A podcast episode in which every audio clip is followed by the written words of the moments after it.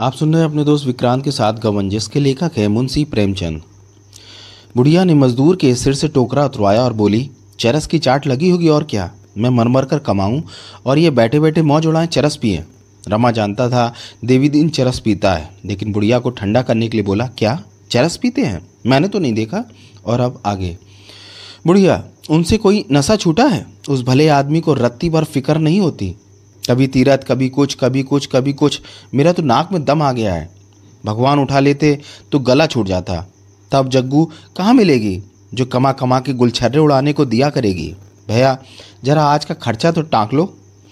बुढ़िया छाबड़ियों में चीज़ें लगाती जाती थी, हिसाब भी लिखती जाती थी। फिर उसने चिलम भरी और पीने लगी। बोली, दूसरी औरत होती तो घड़ी भर उनके साथ निभाना होता। सुख भोगना लिखा होता तो जवान बेटे क्यों चले चल देते? उसने स्वदेशी के झगड़े में पड़कर मेरे लालों की जान ली। आओ, इस कोठरी में भैया तुम्हें मुगदर की जोड़ी दिखाऊँ। दोनों इस जोड़ी के पाँच सौ हाथ फेरते थे। अंधेरी कोठरी में जाकर रमा ने मुगदरों की जोड़ी देखी। साफ़ सुथरी जैसे किसी ने अभी फेर कर रखा हो। बुढ़िया को ने बताया, लोग कहते थे, यह जोड़ी महाबामन को दे दे। मुझे देख देख कर दुख होगा। मैंने कहा, यह जोड़ी मेरे लालों की जोड़ी है। यही मेरे दोनों बेटे हैं। आज रमा के दिल में बुढ़िया के लिए असीम श्रद्धा उत्पन्न हुई। कितना पवित्र प्रेम है, जिसने लकड़ी के उन दो टुकड़ों को जीवन दे रखा है। रमा ने जग्गू को लालची पैसे पर जान देने वाली कठोर समझा था। आज उसे मालूम हुआ कि बुढ़िया का दल कितना कोमल, कितना दिलेर और स्नेह से पूर्ण है। बुढ़िया ने उसकी ओर देखा तो उसकी आँखों में आँसू भरे हुए थे। आज उन दोनों के दिल में स्नेह के संबंध बन गए। बुढ़िया ने कहा, बड़े मीठे संतरे लाई हूँ, एक लेकर चख लो। रमा ने संतरा खाते हुए कहा, आज से मैं तुम्हें अम्मा कहा करूँगा। बुढ़िया की आँखों में मोती की दो बूंद निकल पड़ी। कित, इतने में देवी दिन आकर खड़ा हो गया। बुढ़िया ने पूछा, इतने सवेरे किधर सवारी गई थी सरकार की? देवी, कहीं नहीं, जरा एक काम से गया था। बुढ़िया, काम क्या? तुम चरस या गांजा की टोह में गए होगे? इस बुढ़ापे में नशे की सूस्ती है। जब तक ना बताओगे, घर में घुसने ना दूँगी। देवी, क्या करेगी पूछकर? एक अखबार के दफ्तर में गया था, जो चाहे सजा दे। बुढ़िया, अखबार वाले दंगा मचाते हैं और गरीबों को जेल ले जाते हैं। आज बीस साल से देख रही हूँ। क्या बुढ़ापे में जेल की रोटियाँ तोड़ोगे? देवी ने एक लिफाफा रमा को देकर कहा, ये रुपए है। भैया, गिन लो। ये रुपए वसूल करने गया था। जी नहीं, मानता तो आधे ले लो। जब रमानाथ ने सारा किस्सा कहा तो बुढ़िया को संतोष हुआ। खुश होकर बोली, इसमें से मेरे लिए क्या लाओगे बेटा? रमा ने लिफाफा उसके सामने रखकर कहा तुम्हारे ही रुपए तो हैं, अम्मा। फिर क्यों नहीं घर भेज देते? मेरा घर यही है, अम्मा, कोई दूसरा घर नहीं। बुढ़िया ने नोटों को गिनकर कहा, पचास है बेटा, पचास मुझसे और ले ले। चाय का पतीला रखा हुआ है, चाय की दुकान खोल लो। यहीं एक और चार पाँच मोड़े और एक मेज रख लेना। देवी, तब चरस के पैसे मैं उस दुकान से लिया करूँगा। बुढ़िया कौड़ी कौड़ी का हिसाब ले लूँगी? इस फेर में न रहना। रमा अपने कमरे में गया तो उसका दिल बहुत खुश था। वह नहा धोकर पूजा स्वांग करने बैठा कि बुढ़िया आकर बोली, बेटा, तुम्हें रोटी पकाने में कष्ट होता है। मैंने एक मिश्रानी ठीक कर दी है। वह तुम्हारा खाना पकाया करेगी। रमा, जब मेरी माँ हो गई तो फिर क्या फ़र्क? मैं तुम्हारे हाथ का खाना खाऊँगा। बुढ़िया, अरे नहीं बेटा, मैं तुम्हारा धर्म नहीं लूँगी। कहाँ तुम ब्राह्मण, कहाँ खटिक? रमा मैं तुम्हारी रसोई में खाऊँगा। जब माँ बाप खटिक तो बेटा भी खटिक ही है। आदमी पाप से नीचा हुआ है, खाने पीने से नीचा नहीं होता। प्रेम से जो खाना मिलता है, वही पवित्र होता है। जब से रमा चला गया था, रतन को जालपा की बहुत चिंता हो गई थी। वह किसी बहाने से उसकी सहायता करते रहना चाहती थी। उसके साथ वह भी चाहती थी कि जालपा किसी तरह ताड़ ना जाए। अगर कुछ रुपए खर्च करके भी वह रमा का पता लगा सकती तो खुशी से खर्च कर देती। जालपा की रोती हुई आँखें देखकर उसे दुख होता था। वह उसे खुश देखना चाहती थी। वह रोज़ जालपा के घर आती थी। वहाँ घड़ी भर हाँस बोल लेने से उसका दिल खुश हो जाता था। एक दिन वह ग्रामोफोन लाई और शाम तक बजाती रही। दूसरे दिन एक ताज़ा मेवों की टोकरी लाकर रख दी। जब भी आती, कोई ना कोई उपहार लाती। जागेश्वरी के पास भी बैठ इधर उधर की बातें करती। एक दिन आई तो उसका चेहरा उतरा हुआ था। जालपा ने पूछा, क्या आज तबीयत ठीक नहीं है? रतन, तबीयत तो ठीक है, मगर आज रात भर जागना पड़ा। रात से वकील साहब को बहुत तकलीफ़ है। जाड़ों में उन्हें दमा का दौरा हो जाता है। कलकत्ते में एक मशहूर वैद्य है। अब उन्हीं से इलाज कराने का विचार है। कल चली जाऊँगी। मुझे साथ ले जाने का विचार नहीं है। कहते हैं वहाँ तकलीफ़ होगी। लेकिन मेरा दिल नहीं मानता। जालपा, फिर कब तक आओगी? रतन, कुछ ठीक नहीं। एक सप्ताह में आ जाऊँ, या महीने दो महीने लग जाएँ। तुम भी चलती तो बड़ा मज़ा आता। मेरा दिल तो कहता है, बाबूजी, कलकत्ते ही में हैं। जालपा, कैसे चलूँ बहन? यहाँ दिन भर आस लगी रहती है, कोई खबर आती होगी। कलकत्ते में वकील साहब ने पहले ही ठहरने का इंतज़ाम कर दिया था। रतन ने महाराज और टीमल कहार को साथ ले लिया था। यात्रा के कारण वकील साहब थक गए थे। रतन सुबह से आधी रात तक उनके पास बैठी रहती। वकील साहब चाहते थे कि वह यहाँ से हट जाए तो दिल खोल कर कराए। उसे तसल्ली देने के लिए वह अपनी दशा छुपाने की कोशिश करते रहते थे।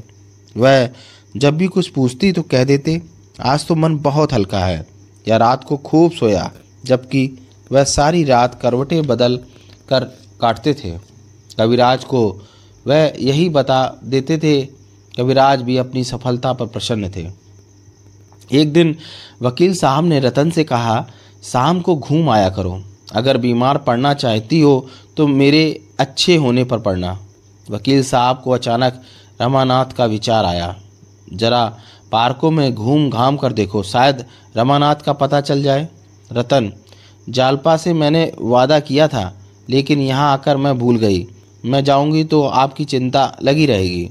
वकील साहब, मैं तो अच्छा हो रहा हूँ। जब रतन चली गई तो वकील साहब ने टीमल से कहा, मुझे ज़रा उठाकर बिठा दो। मुझे तो इन कविराज की दवा से कुछ लाभ नहीं मालूम होता। टीमल, यह तो मैं पहले ही कहने वाला था बहू जी के डर के मारे ना कहता था। वकील साहब, जाकर किसी वकील को बुला लाओ, जल्द आना। इतने में मोटर हॉर्न सुनाई दी। वकील साहब को बुलाने की बात टल गई। वकील साहब ने पूछा, कहाँ कहाँ हो आई? रमानाथ का कुछ पता चला? रतन, वो भला क्या मिलेंगे? दवा खाने का तो समय हो गया। वकील साहब, लाओ खा लूँ रतन ने दवा निकाली और उन्हें उठाकर पिलाई। उस समय न जाने क्यों वह डर सी रही थी। बोली, उन लोगों में से किसी को तार दे दूँ? वकील साहब, नहीं नहीं, किसी को बुलाने की ज़रूरत नहीं। मैं चाहता हूँ कि अपनी वसीयत लिखवा दूँ। जैसे एक ठंडी तेज़ नुकीली चीज़ रतन के तलवों से निकलकर सर से निकल गई, जैसे नीचे से ज़मीन खिसक गई। ऊपर से आसमान उड़ गया। अपनों के लिए रतन उस समय बेचैन होती। घर के लोग आ जाते तो दौड़ धूप करके किसी दूसरे डॉक्टर को लाते। वह अकेली क्या करे? वसीयत की बात उसे फिर याद आ गई। यह विचार उसके मन में क्यों आया? क्या होने वाला है? महाराज ने खाने के लिए कहा तो उसने मना कर दिया। अपने कमरे में जाकर जालपा को पत्र लिखने लगे।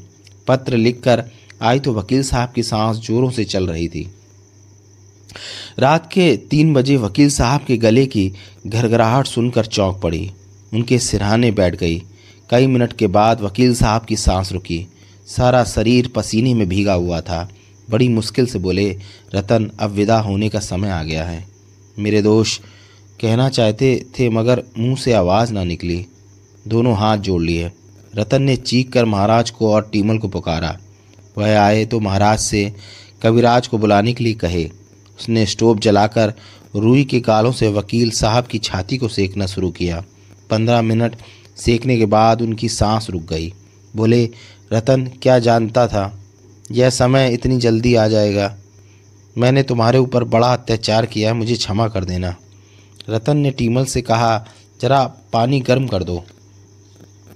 टीमल पानी गर्म क्या करोगी बहू जी गऊदान करा दो। दो बूंद गंगा जल मुँह में डाल दो। रतन ने मरने वाले की छाती पर हाथ रखा। सीना गर्म था। वह अब भी सोच रही थी कविराज आ जाते तो शायद उनकी दशा ठीक हो जाती। वकील साहब की आँखें खुली हुई थी। टीमल ने गंगा जल उनके मुँह में डाला और बोला बहू जी आपके मालिक को खाट से उतार दें? वह चले गए। यह कहकर वह ज़मीन पर बैठ गया और रोने लगा। आज उसका तीस साल का साथ खत्म हो गया। फिर उसने पैर पकड़े और लाश को नीचे लिटा दिया। तब वहीं बैठकर रतन रोने लगी। उसी दिन सब काशी लाया गया। वकील साहब के एक भतीजे मालवा में रहते थे। उन्हें तार देकर बुलाया गया। अंतिम संस्कार उनके हाथों हुआ। जालपा सारा दिन रतन के पास बैठी रहती थी। रतन को ना घर बार की सुध थी ना खाने पीने की। कोई ना कोई ऐसी बात याद आ जाती और वह रोने लगती। श्राद्ध के दिन उसने सारे कपड़े और जेवर महाब्राह्मण को दे दिए। उन चीज़ों की अब उसे क्या ज़रूरत है? और पति की छोटी सी छोटी चीज़ को उनकी निशानी समझकर देखती भालती रहती थी। वकील साहब के भतीजे का नाम मणिभूषण, बड़ा ही मिलनसार और हंसमुख। शहर में जिन जिन वकीलों और रईसों से वकील साहब की मित्रता थी, उन सभी से मेलजोल बढ़ा लिया और रतन को पता भी न चला। उसने बैंक का लेन देन अपने नाम से शुरू कर दिया। मकानों का किराया भी खुद वसूल करने लगा और गाँव की तहसील भी। टीमल ने रतन को उसकी खबर दी। उसी दिन मणिभूषण ने टीमल पर चोरी का आरोप लगाकर निकाल दिया। महाराज को भंग, भाँग पिलाकर ऐसा मिलाया कि वह उन्हीं का गुणगान करने लगा। महरी का मुँह पहले से सी दिया गया था। रतन को तनक भी खबर न थी। एक दिन मणिभूषण ने रतन से कहा, काकी, मैं सोच रहा हूँ आपको लेकर घर चला जाऊँ। आपकी बहू सेवा करेगी। बाल बच्चों में मन बहल जाएगा। आप कहें तो यह बंगला भेज दूँ? अच्छे दाम उठेंगे। काका जी ने कोई वसीयत लिखी है? लाइए देखूँ। रतन, वसीयत तो नहीं लिखी और इसकी भी क्या ज़रूरत थी? मड़ी गाँव की आमदनी तीन हज़ार रुपये साल की है। आप जानती हैं कि इतना ही वह साल भर में दान करते थे। इसलिए गाँव की आमदनी दान पुण्य के कामों के लिए निश्चित करवा दी जाए। मकानों का किराया दो सौ रुपये महीना है। इससे उनके नाम पर पाठशाला खोल दी जाए और यह बंगला बेचकर रुपया बैंक में रख दिया जाए।